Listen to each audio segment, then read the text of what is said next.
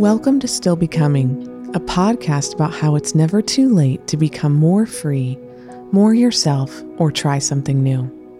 I'm Monica DiCristina, a wife, mother, and practicing psychotherapist. Through my own struggles with my anxiety years ago that led to my professional work as a therapist now, I am fascinated by the process of how we become who we are. We will explore the topics of becoming, of unbecoming, and overcoming through interviews, unpacking mental health topics, and stories. You are not designed to stay the same. Your story is still being written. We are all still becoming.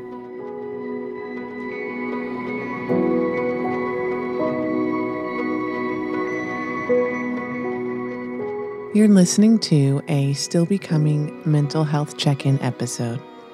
And we're doing another one of these this month. And it's all about why it's never too late to follow a dream. It's never too late to follow an idea or to just try something new, whether it is trusting yourself, setting a new boundary, or pursuing an idea that you've left on the shelf. One of the biggest topics that comes up over and over again in the therapy room is that of wishing, wanting to do something that you never did. Regret. And I think this is a feeling that almost all of us can relate to. And it is a feeling, I believe, very much fueled by our faster, younger, quicker society that there is this idea that you have to do something at a very young age and on a very large scale for it to matter. But let me be one more voice in your life, even for just these few moments, to remind you what you probably already know. That's not true. Who you are, what you're doing, the circle of impact you are having matters. If your circle of impact is one person, if your circle of impact is five people, those people are deeply impacted by how you show up in the world and all the ripples that you make that come into their life and flow over their own experience of life. So let's unpack this idea a little bit together. I will say for me personally, I waited way too long to put my work out in the world in this way. I hid in many ways. Why did I hide? Well, because I was scared. Because I thought I didn't have anything to share. Because I thought it had all been done before. Maybe you can relate to some of that. Sometimes we hide for very different reasons. Sometimes we're not hiding at all, but we've been mired in struggle and in really difficult things that have happened over and over again. And now there's finally space for us to heal and do something new. I don't know what it is for you, but I want us to explore this topic together.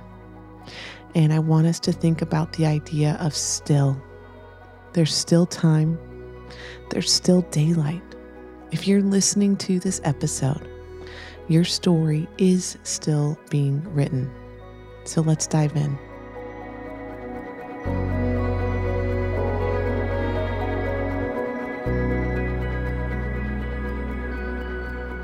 As we begin this short episode, I want to start with some disclaimers. And if we are friends on this podcast, you know by now that I am a big fan of disclaimers. And why is that? Here's a disclaimer about my disclaimers. The reality is is that I cannot know your story. I cannot know everything you have faced or been through. And the more important reality is that your story matters so much more than my words. And so I really think it's important to always, when I'm teaching something, when I'm not just saying my own experience or interviewing someone else, when I'm teaching anything, to include disclaimers that there's no way I'm going to address everything. And that I am teaching from um, a position that does have a lot of privileges. And it's important for me to acknowledge that as well. So, disclaimers aside, let's dive into this idea. I want to start with some good news. That what if the whole idea of it being too late, or perhaps you being too old, or you having missed the boat, is just a social construct. Now, what is a social construct? A social construct is an idea that has been created and accepted by the people in a society. Social constructs develop within a society or a group. They do not represent objective reality, but instead are meaningful only because people within the society or group accept that they have meaning. Simply put, social constructs do not have inherent meaning. So, this is from a couple different dictionaries where I looked up what is a social construct. Social constructs do not have inherent meaning. And so, if this just feels like word salad at this point, I get it. I've said social construct like eight times. But the idea of it being too late to do something is something that we have created, and that there are many other societies and societies throughout history that do not believe that. There are a lot of layers to the idea, to the social construct of it being too late to do something. The point is that the idea of it being too late or you being too old are all imaginary. They don't actually exist on their own. There's something that society has put upon you, and it's something, therefore, that we can disagree with. For example, if you're listening now, you would probably disagree with the social construct that having wealth makes a person more valuable. You might shake your head and say, that's ridiculous. Yet we all fall subject to social constructs that impact our sense of freedom in our lives, whether it's our body image, our relationship status, or our age. And we um, all know that society at large is inherently full of so many evils that makes this, these social constructs not trustable. And I think the idea of it being too late to do something is another one of those social constructs we don't want to listen to. It's never too late to go back to school or to pursue a dream of any kind. Now, I know that there's a lot of privilege in that. And so the reality is that it may not be possible to follow your dream exactly in the way that you want it to. And it's important to acknowledge that I'm teaching from a place of privilege. But you might have believed something was not in reach for you or you were too old.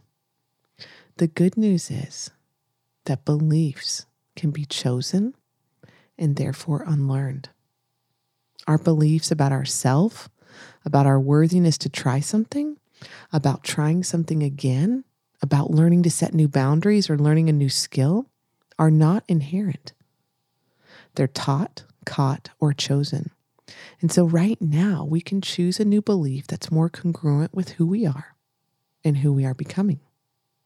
So, what I thought would be helpful is to break this down into some simple steps to deconstruct our old ways of thinking about our timeline, about our lives, about it being too late, about us not counting, and how to replace these inaccurate beliefs with more accurate ones. The first one I want to start with is that there is no age limit on making an impact. I am a woman settling into middle age, and I am experientially understanding more and more how youth obsessed our culture is. I always knew it was there. So I'm certainly not surprised, and I'm sure you're not surprised either.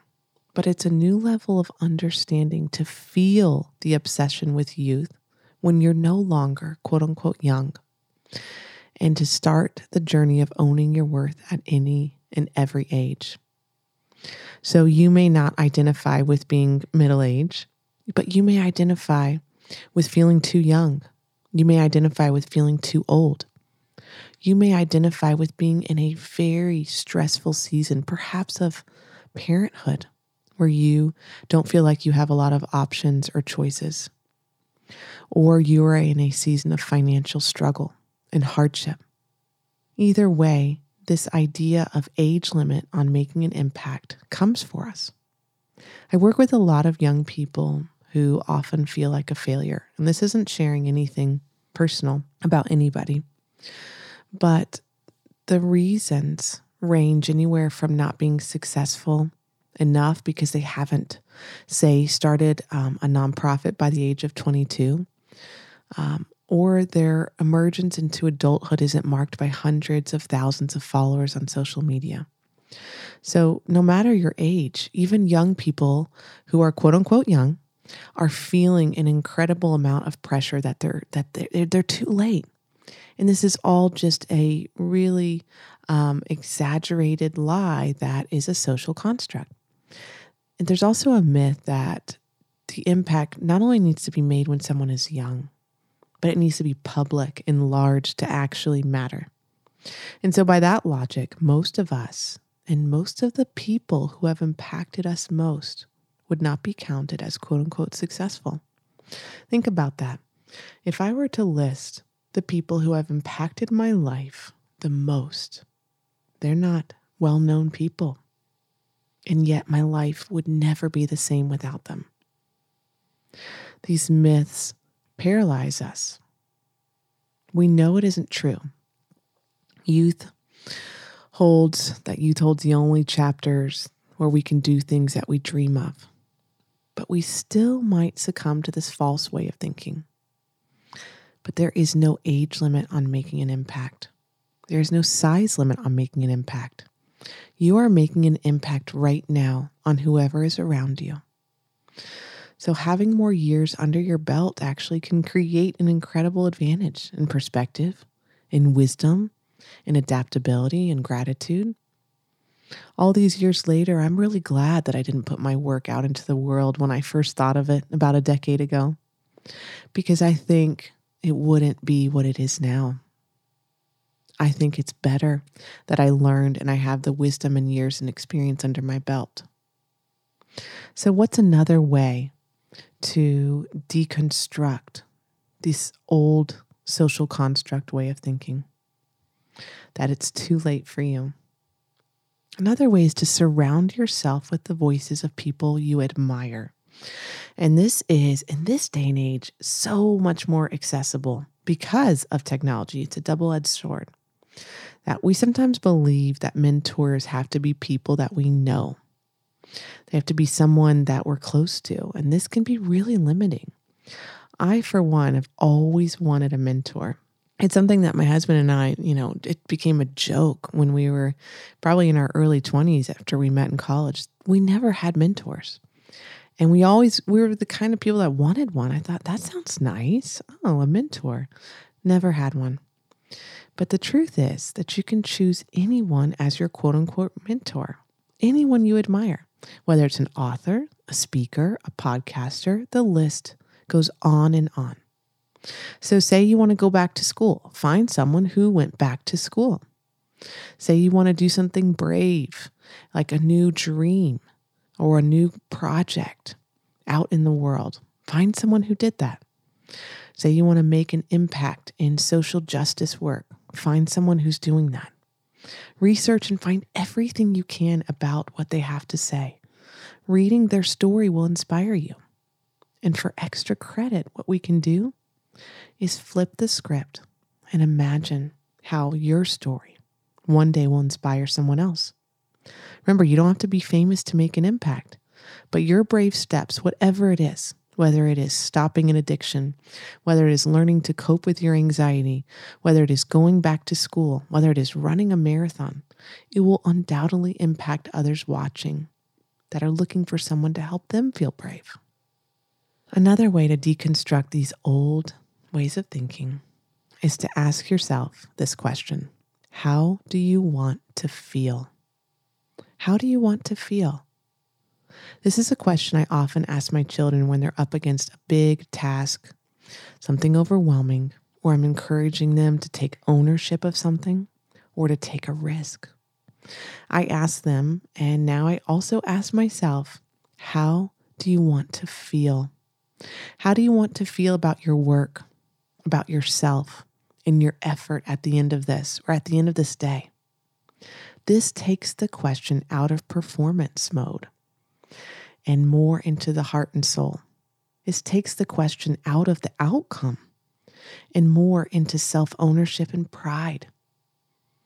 The answer is usually pretty simple, when I ask my kids is I, I want to feel proud of myself, like I tried my best. And this allows us to stop contemplating how the outcome of our efforts will look and start thinking about how we'll experience the impact of our choices. So I know this is getting into what might feel like a self help speaker. And we know each other long enough to know that is not what I am. I am speaking from a place of um, going through this myself. But a big, big freeing thing is to ask ourselves, how do we want to feel? You know what my favorite part of this too is? Is that it makes us think less about the quote unquote they, what they will think and how it will look to them. Instead, it helps us listen closely to how we want to feel. That's the most important information to listen to. So if you're considering something, try it out. Maybe you won't like this question, maybe you will. But trying out, how do I want to feel about this? How do I want to feel about myself? Do I want to feel like I went for it? Yeah, that would feel good. Do I want to feel like I owned my sacred space, as Brene Brown says? Yeah, that would feel really, really good. The last thing about deconstructing this idea of this social construct that it's too late is that your story isn't over yet. Imagine this with me, okay? Imagine you're reading your favorite novel. It can be one from when you were a child or one that you've read as an adult, and you're engrossed in the story. You're following along, and then abruptly the chapters stop. You find yourself flipping through and wondering, where is the rest of my favorite story? What happened? You're just left without chapters, you know, 20 through 25. Where are they? Or imagine another scenario. Think about how it feels when you finish that favorite book or favorite TV show and you want to read more or watch more about it. You want to know more about the characters. They're so alive to you. You're so invested. You just want their story to continue. You just want to see what's next. We never think, when it comes to engaging with the characters in our favorite stories, that it's too late for them to grow or to progress or to change. We never think that. Now, instead, we curiously watch for what will come next. We're just engrossed in the story, and we lovingly cheer on our favorite characters and storylines. Now, you and I and all of us are a beautiful story, a beautiful one with hard and happy parts. And if you're still here, then the story isn't over yet. What will be your next chapters? What will be your dream? What will be the small change that is so significant in your life that it changes everything else? What will be the big no you say? What will be the big yes? You are bravely writing the next chapters that you and others will be watching and will be so glad to read.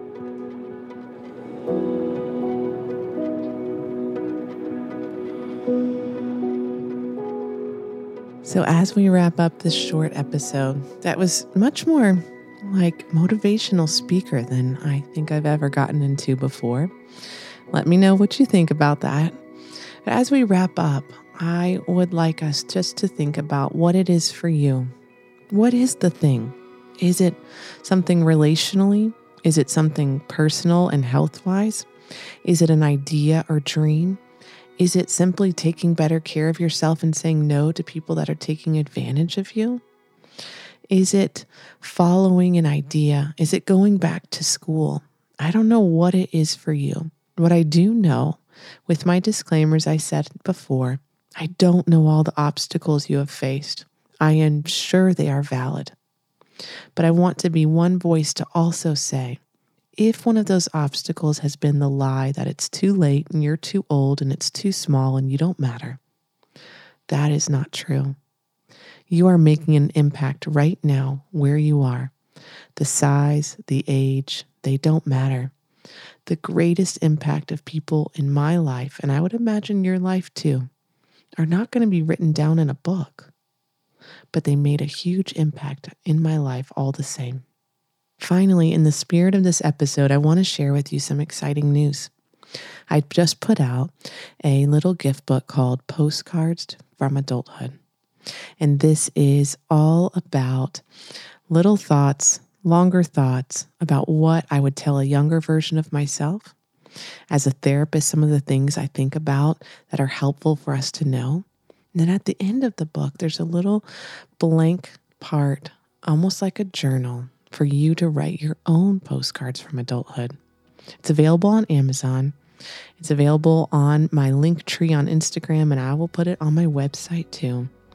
And if you would like to participate in the campaign around this book, if you would like a postcard so that you can mail in your own postcard from adulthood and share in this collective wisdom, because I would love to know what you would tell your younger self, shoot me an email, monica at monicadicristina.com with your address, and I will mail you a stamped postcard from adulthood that you can return and that we can share.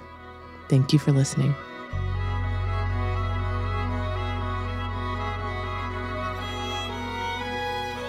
For more information, please visit monicadicristina.com where you can sign up for my regular newsletter or follow along on Instagram. You can find me at Monica DiCristina. Please rate, review, and subscribe to Still Becoming wherever you listen to podcasts if you like what you heard here today. This episode was edited and sound designed by the team at Sound On Studios. You can find out more about their work at soundonsoundoff.com.